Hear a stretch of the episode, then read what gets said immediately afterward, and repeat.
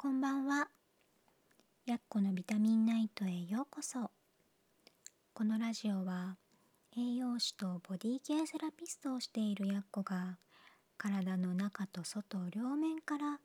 きれいで健康になるために知っておきたい食事や生活のことを音声で心と体に嬉しい声のビタミンとしてお届けします。聞き流すだけで綺麗で健康になれる。ちょっとした健康雑学にも詳しくなれちゃう。そんなラジオを目指しています。できるだけわかりやすくゆるゆるっと配信していきますのでくつろぎタイムや夜寝る前のお供に聞いていただければ嬉しいです。さて今日も一日お疲れ様でした。寝る前のひとときちょっとだけお付き合いくださいね。えー、っと今日こそね脂質の話の続きをと思ったんですけどとツイッターで書いたセルフマッサージに関してねちょっと補足になる話をしようかなと思います。脂質の話ちょっとまた後ろにずらさせてください。とツイッターに書いたのはねとセルフマッサージの効果。セルフマッサージって本当に効果あるの？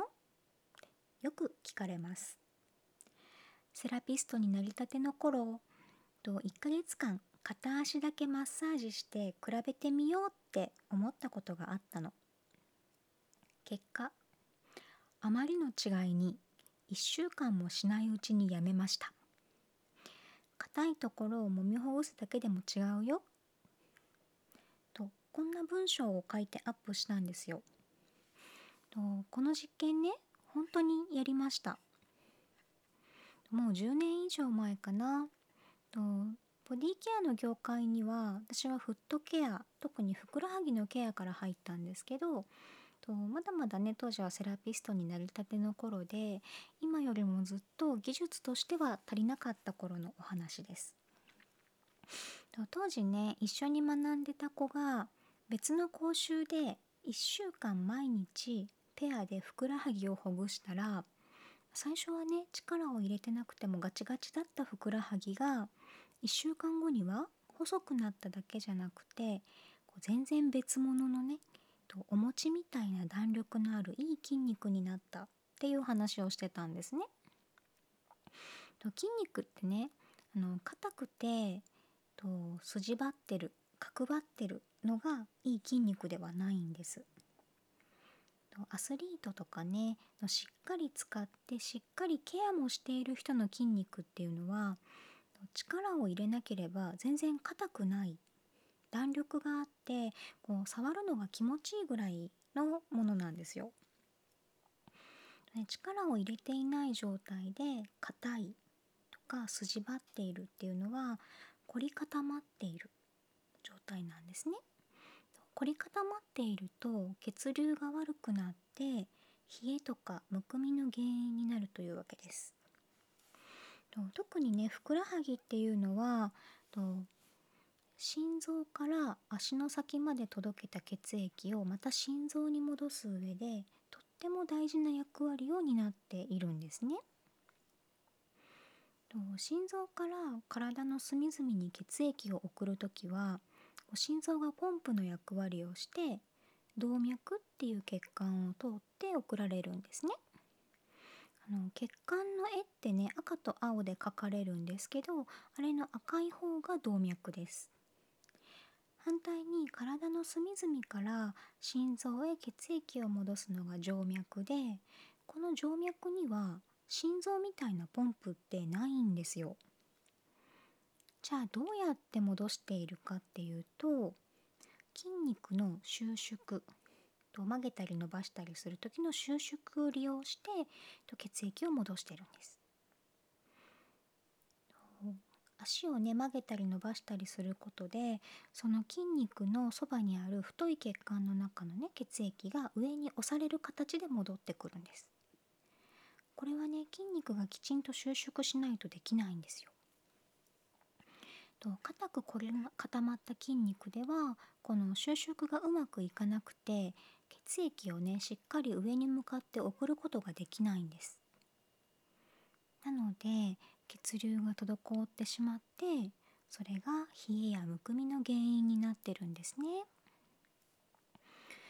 血流が滞るとなぜむくむのかというとこう上に戻っていくことができない血液がたまると血管が膨れますよね。でもそのまま膨れ続けるといつか破裂しちゃうじゃないですか。血管って破裂しちゃうと大変なので破裂しないように血管から水分を外に向かって染み出させてるんです。それがむくみの原因の一つになるんですね。そうなるとこう水分だけが外に出ていくので血液って濃くドロドロになっちゃうしと体特に足にね水分が溜まってむくむっていうのも起こりますよね。その上この水分が冷えてくると体全体が冷えてしまうっていうねいいことが一つもない状態になっちゃうんです。なのでふくらはぎの筋肉を柔らかくいい状態に保つということは冷えやむくみを解消するという意味でもとっても大事でこれがね足痩せにもつながってくるんですね。ちょっと脱線しましたがケアの話に戻りましょう。と普段ね私たちがとお客様の足をケアする場合っていうのは施術用のベッドにうつ伏せに寝てもらってオイルを塗ってから手や腕の力ではなくて自分の体全体を使ってふくらはぎにしっかり圧をかけてほぐします。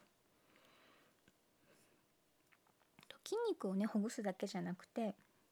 同時に深部リンパっていう、まあ、表面のリンパではなくて太い血管のそばの深いところにあるリンパをね流していくんですけどこのほぐして流すっていう施術をと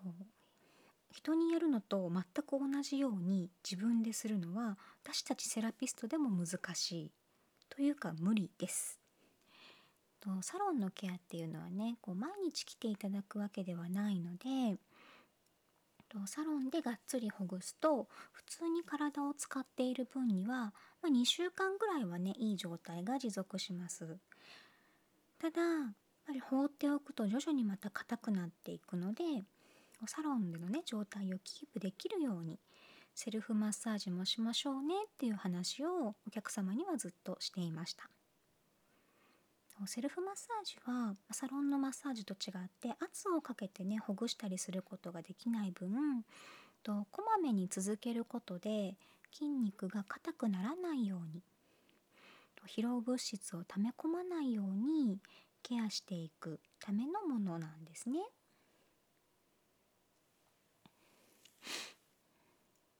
実際にじゃセルフマッサージをする時のポイントとして挙げたいことはまず1つ目がお風呂上がりなどの体が温まっている時にすること。2つ目オイルやクリームなどをつけてやること。とこの2つはね必ず守ってください。そしてもう一つ爪は短くしておくっていうのもあるんですけどこれはねこうネイルをしてる人とかだと難しいかなって思います。そういう場合はですねこう爪を立ててお肌を傷つけることがないように手のね当て方を気をつけてやってみてください。体を温めてからマッサージするためには是非とも湯船に浸かってほしいんですけど、最近ではね賃貸物件とかで浴槽がなくてシャワールームだけっていう部屋もね結構あったりして毎日お風呂に入る習慣がない人もいるかもしれません。そういう場合はねフットバスがおすすめですフットバスっていうと足首までたらいとかにね使ってるのを思い浮かべる人が多いと思うんですけどできればくるぶしから指3本分くらい上までしっかりお湯に浸かれるような深めの容器を選んでもらえるといいかなと思います最近だとねキャンプとかでお水をためる防水の効いたバッグなんだろうバケツみたいな形のバッグなんですけどそれをね吹っ飛ばすように販売してるところもあるんですよね。うん、まあ、そんな感じで足を温めるっていうことも大事です。で一番マッサージしやすくてかつ健康と美容を考えた時に一番してほしいのは足特に膝から下です。とまずマッサージの前の準備として湯船に浸かっている時に、うんとね、足の指と反対側の手の指例えば左足の指と右手の指を、まあ、あの恋人つなぎする時みたいにねこう指を交互に組んでと足と手をつなぐ感じにするんですけどがっちり足をホールドできますよねそうすると。でその状態で内回しと外回しをゆっくり10回ずつやります。足首をね柔らかくしてあげるんですね。これは反対側の足も同じようにします。でお風呂から上がってから温まった状態の体のマッサージしたい部分にオイルかクリームを塗ります私はオイルを使うんですけどあのお風呂のね洗い場のところにタオルを敷いてそのままそこに座ってマッサージしたりしてます。と浴室って温まってるじゃないですか。それにオイルこぼしても洗い流すことができるのでこう気にすることがないんですよね。基本ズボラなのであのやりやすい方法を考えることに全力を尽くしてます。あのこういうケアっていうのは日頃のケアねあの毎日のことなのでこうやらなきゃっていう意志の力でやるんじゃなくてあの続けやすいやり方とか環境を見つけることがすごく大事なんですね。なので私の場合なんですけど、まあのマッサージサボっちゃう時もいっぱいあるんですけど基本お風呂上がりにオイルは塗っていてこう浴室から足を出さなくても扉を開けて手を伸ばせば届くところにオイルのボトルを置いたりしてでこう意識しなくても毎日ケアができるような環境を作ることに全力を注いでいます。そんな感じでこう自分がどうやってやったらケアを続けることができるのかそれをね一度考えてもらえるとあのセルフケアが続くと一番のポイントになるんじゃないかなというふうに私は思ってます。さてえー、っとオイルとかクリームを塗ってから、まあ、最低限マッサージしたいのは足の裏と足の甲とふくらはぎの3箇所です。と足の裏はねとお風呂の中で指を組んだようにして前と足のどっちが前だ？足の甲の方かな、うん、手から見て前っていうと足の甲の方ですよね。と後ろ足の裏の方にあのゆっくり倒してストレッチをしてあげたりとか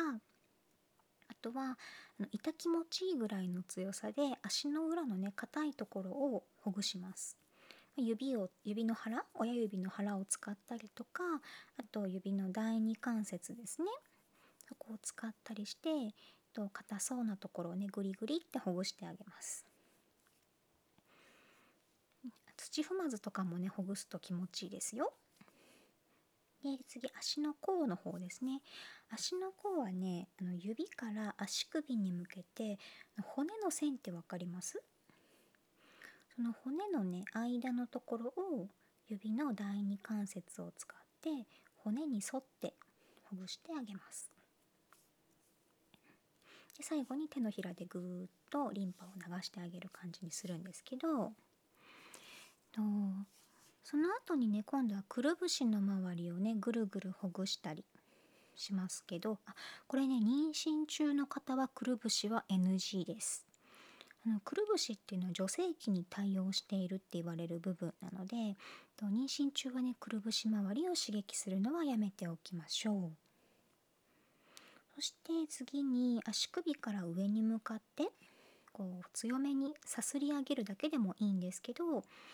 さすってる時にね力を入れてなくても硬いところって絶対あるんですよ。特に外側。ヒールを履いてる方は絶対外側硬いです。あとししゃもになってるとこね、うん、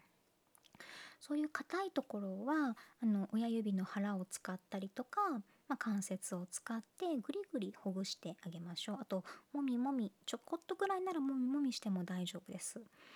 肩の筋肉とかと違って足の筋肉は大きいのでそんなに簡単にもみほぐしは起こらないです。ただあんまりやりすぎるとやっぱり痛くなるのでと痛気持ちいいぐらいの強さは守ってあげてくださいね。でこう硬い部分を1回マッサージするだけで柔らかくっていうのはなかなか難しいのでと何日かかけてね徐々にほぐすっていうのをと目標に痛気持ちいいぐらいの強さでマッサージするようにしてみてくださいね。そして、ま、ほぐしながら膝の裏までこうさすってきたら膝裏にあるリンパ節にこう持ってきた老廃物を流してあげます。床に座った状態で両手の人差し指から薬指の3本で両手なので合計6本ですね。これを膝の裏に当ててで膝下の部分をねそこで支えるように足首を少し浮かせてあげます。そうするとねちょっとこの手のとこに重みがかかるようになるんですけどと膝裏のリンパ節が刺激されてリンパが流れやすくなりますとここまで、ね、と片方左からなるべく始めてほしいんですけど左足をやったら右足もやってっていう風でまずここまでがねやってほしいセルフマッサージになります。であのやっぱ足が気になる人はね太もももこのまま流れでやってほしいんですけど基本は一緒です。と硬いところをほぐして上に向かって流してあげる。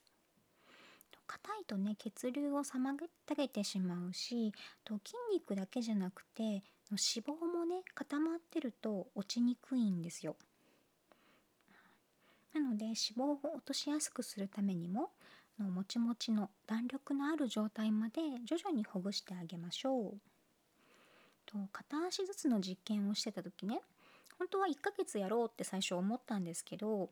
こう片足だけやってるうちにま、このまま続けたら左右差がひどいことになっちゃうと思って1週間足らずでやめたんですよね。なのでこう続けていくと1週間もしないうちに手触りも変わってくるしあの足の軽さが全然違ってきます。足ってね自分の体の全体重を支えてくれてるじゃないですか。歩く時も走る時も立ってるだけでもねなのですごくすごくお疲れ様な部分なんですよ。で、ま、いたわってあげるためにもねありがとうの気持ちを込めて毎日マッサージしてあげてくださいね。こう触ってあげるだけでも全然違うので毎日気にかけてあげてほしいなと思います。とね長くなっちゃいましたけど足のマッサージ私の中ではものすごい大事なケアだと思ってるのでちょっとあのいろいろ喋りすぎたかなと思います。うん。もね、そんな感じでこう毎日続けるだけでも絶対違ってくることなのでと少しずつでもねやってもらえるといいかなって思いますでは今日も最後までお付き合いくださりありがとうございましたゆっくり休んでくださいね。それではおやすみなさい。